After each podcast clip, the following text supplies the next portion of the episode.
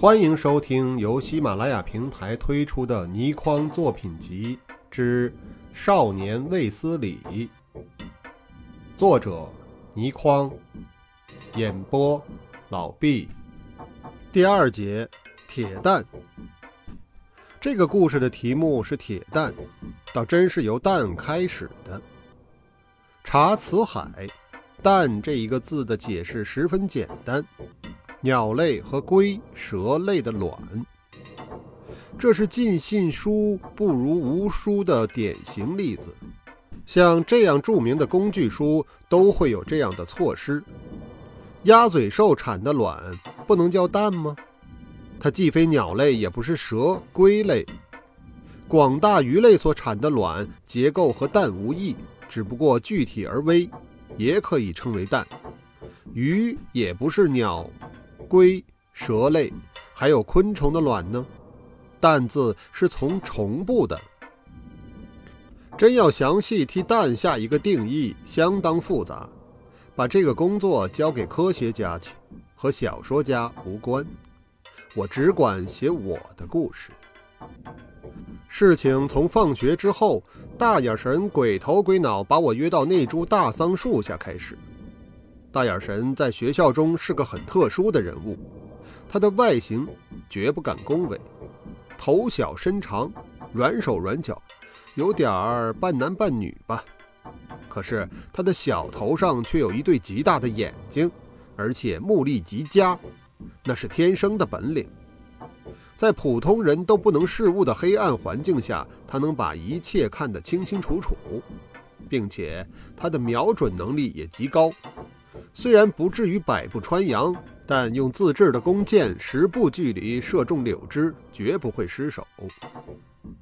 他自制的压叉弹弓更是全城青少年的宝贝，弹力强，耐用，而且射起目标来也似乎特别准。再加上他搓的泥丸子又圆又硬，弹中了人的头部，奇痛无比。他曾暗中痛惩对他无理、以势横行的大块，令大块当众求饶，所以在同学中，大眼神算是一条好汉。到了那株大桑树下，他抬起头，以手遮额，问我：“看到没有？”我苦笑着：“看什么啊？”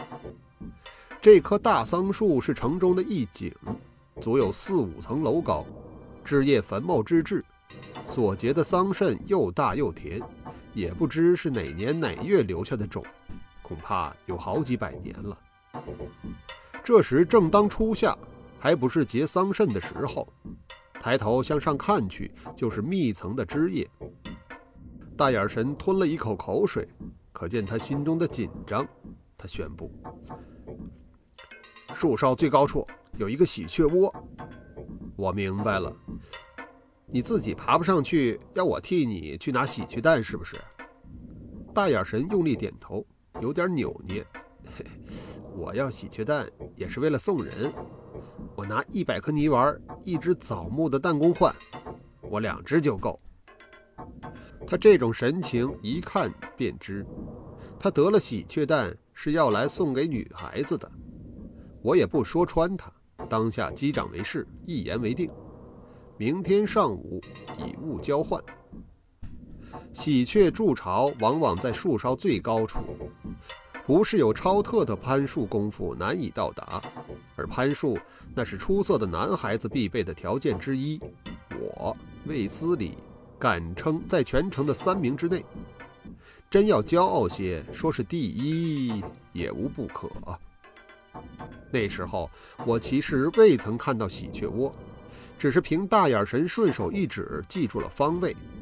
大眼神眼力如神，他说有那绝对不会错，我对他有信心。拿喜鹊蛋十分讲究技巧，要在天亮的时候爬上树，在窝边盯着。那时一雌一雄喜鹊夫妻全在窝中，蛋在他们的身下。要是贸然动手，喜鹊会自行把蛋毁去，不落入敌人之手。必须等曙光一现，雄的先出去觅食，很快就吃饱了飞回来，替换雌的出去。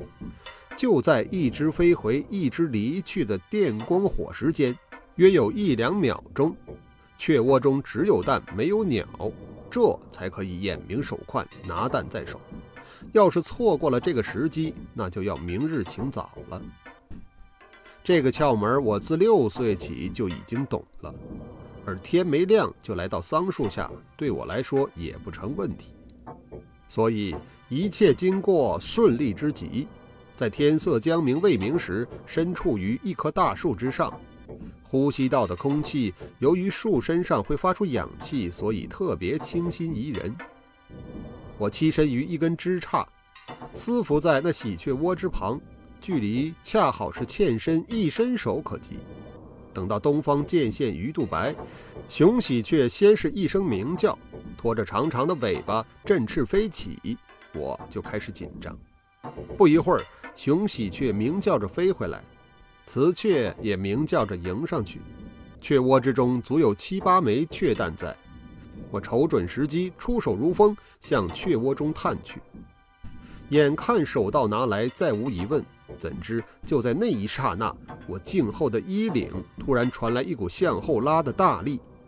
天地良心，这股力道其实并不太大，可是在我绝无提防的情形下，突然传来了这股力道，我心中的吃惊难以形容。身子在树枝上已经停不住了，一个摇晃向下跌去，总算身手极好，跌下三四尺，双手又一起抓住了一根树枝，在不到十分之一秒的时间内做了许多的设想。那是什么力量呢？答案立刻就有了，可不是我想出来的，而是在我的头上浓密的枝叶之中，忽然冒出来一张俏生生齐白如玉的脸庞来。一看清了这张脸，我的惊讶比刚才更甚。祝香香，祝香香在桑树上，刚才用力拉我衣领的一定就是她了。她在树上干什么呢？难道也是为了要喜鹊蛋吗？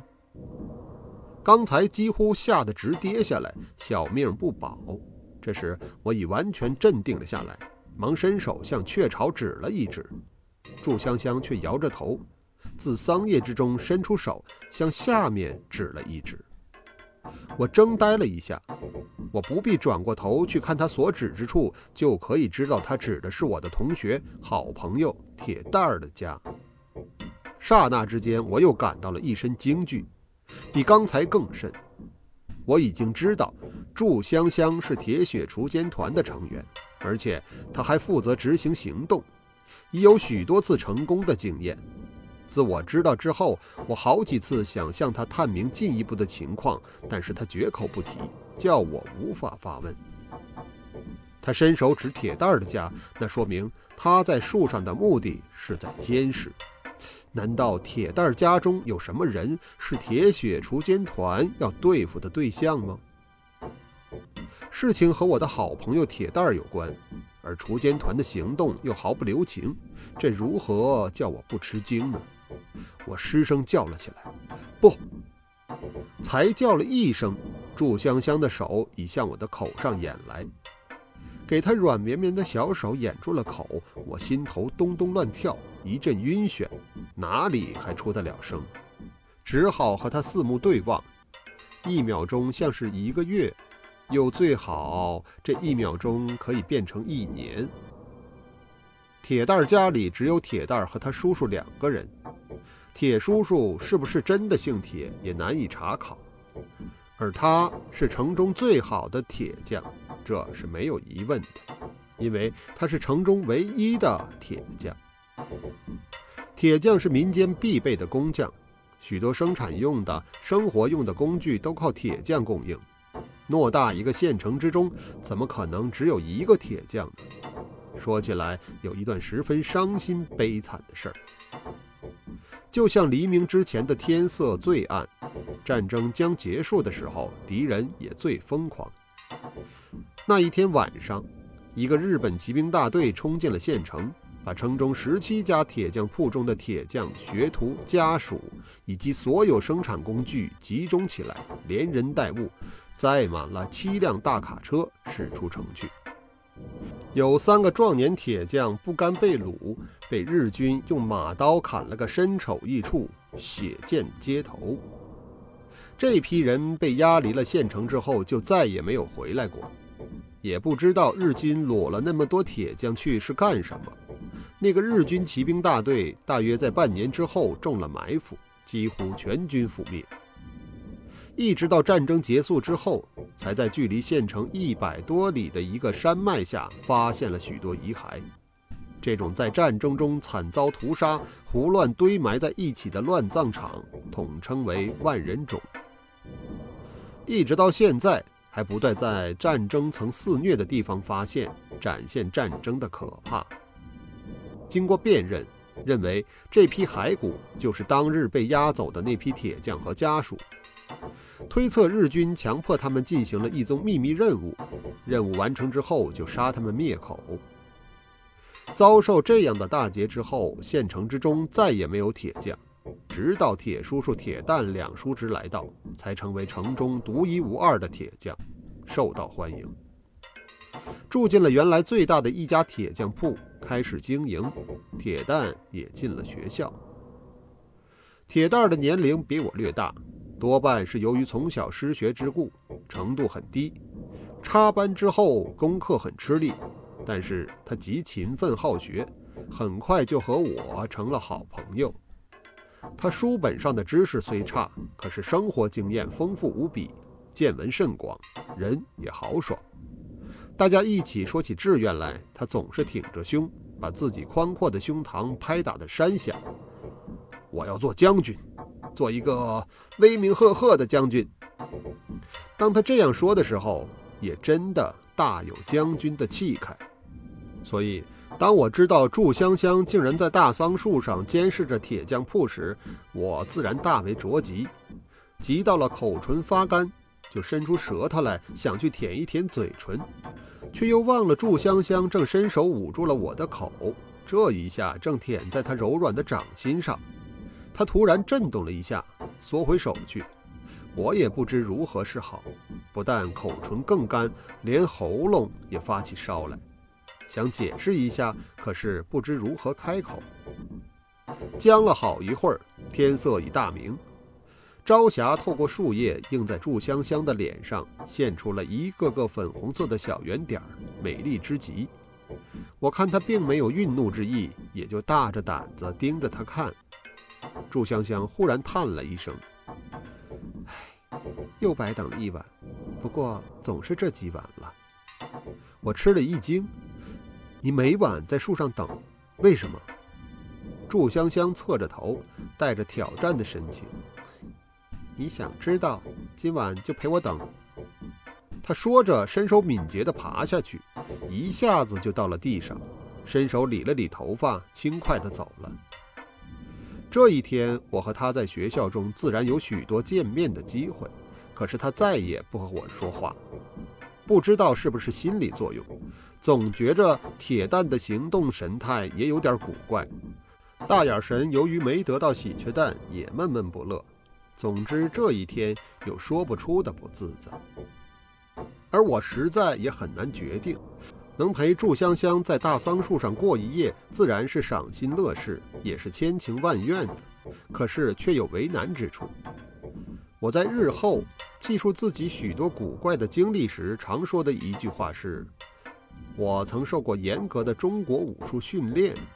这种严格的训练在我九岁那年正式开始，每当午夜，师傅就会准时来到进行训练，所以叫我天未亮去掏雀蛋十分容易，根本不必再睡。可是一整夜陪着祝香香，午夜师傅来到就找不到我了呀。武术的训练过程十分严格，缺一天会受到什么样的处罚，我连想都不敢想。可是当太阳下山之后，我就有了决定，随便是什么样的责罚，总不至于人头落地吧。天才黑，我就来到了大树下，正在左顾右盼，从树上落下一团树叶打在我的头上。我施展本领，嗖嗖地上了树。祝香香已经稳稳地坐在一根横枝之上了。我装着十分自然，靠她很近，也坐了下来。事实上，近她的那半边身子都有点发僵了。祝香香也不说话，伸手向下指了指，一直到再下树，我们真的没有说过话，只是身子越靠越近，到了肩挨肩的程度。时光飞快地过去，过了午夜不久，看到两个人急匆匆地走来，来到铁匠铺门前，还没有敲门，门就打开了，看得分明，开门的正是铁蛋儿。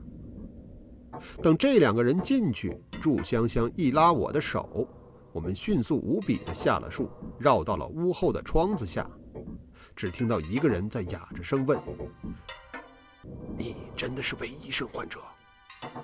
回答的是铁叔叔：“是，你看我这道马刀的刀痕，我伏在死人堆里装死，这才逃出升天的。”那个人再问：“那你知道那批财宝收藏的地点了？”铁叔叔说：“知道也没用，几十个铁匠花了大半年铸成的锁，坚固无比，多少炸药也炸不开，就算炸开了，财宝也化为灰烬了，得有那两把大钥匙。”那个人咯咯的干笑：“你以为我们是干什么的？我们是骑兵大队的两个幸存者，在战死的大队长身上找到的那两枚钥匙。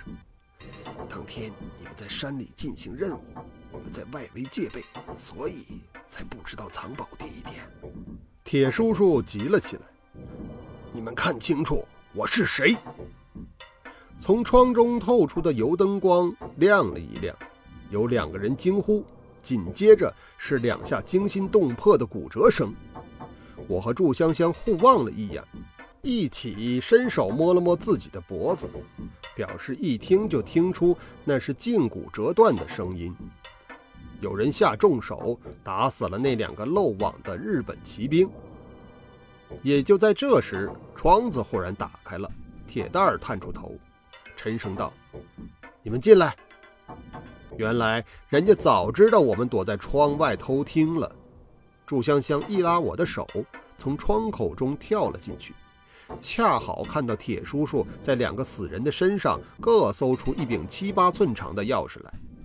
铁蛋儿神情严肃：“日军把劫掠了十个县的财宝藏进了深山，罗铁匠去造了坚固无比的锁，没有钥匙打不开。骑兵大队遇歼之后，只有两个兵漏网，又搜不出钥匙来，所以肯定是这两个漏网人带走了。过了这么久，又不见他们开启宝藏，这才伪装我们是唯一的生还者，引他们上钩。”我啊的一声：“啊，藏宝归你们了？”祝香香也急声问：“为什么要归你们所有啊？”铁蛋儿一指铁叔叔：“他就是歼灭日军骑兵大队的指挥官，我是他的传令兵。日军参谋长伤重临死之际，把藏宝地点告诉了我们。”我和祝香香肃然起敬，铁蛋儿和我们握手，到分手时他重申：“我要做将军，做威名赫赫的将军。”若干年后，铁蛋儿真的成为威名赫赫的将军了。一群少年人在一起，将来谁会成为什么，全然不可测。但他们也必然会成为什么，这就是人生。对了，祝香香是怎么知道会有这一切发生而藏在树上等候的呢？我好几次想问她，可是这个美丽的女孩子对保守秘密十分有办法，我问不出来，也不能严刑拷打，对不对？还有，那一夜师傅没有找到我，我受了什么样的惩罚呢？唉，别提了。总之啊，女人是祸水呀，可是我一点儿也不后悔，一点儿也不。第二节完。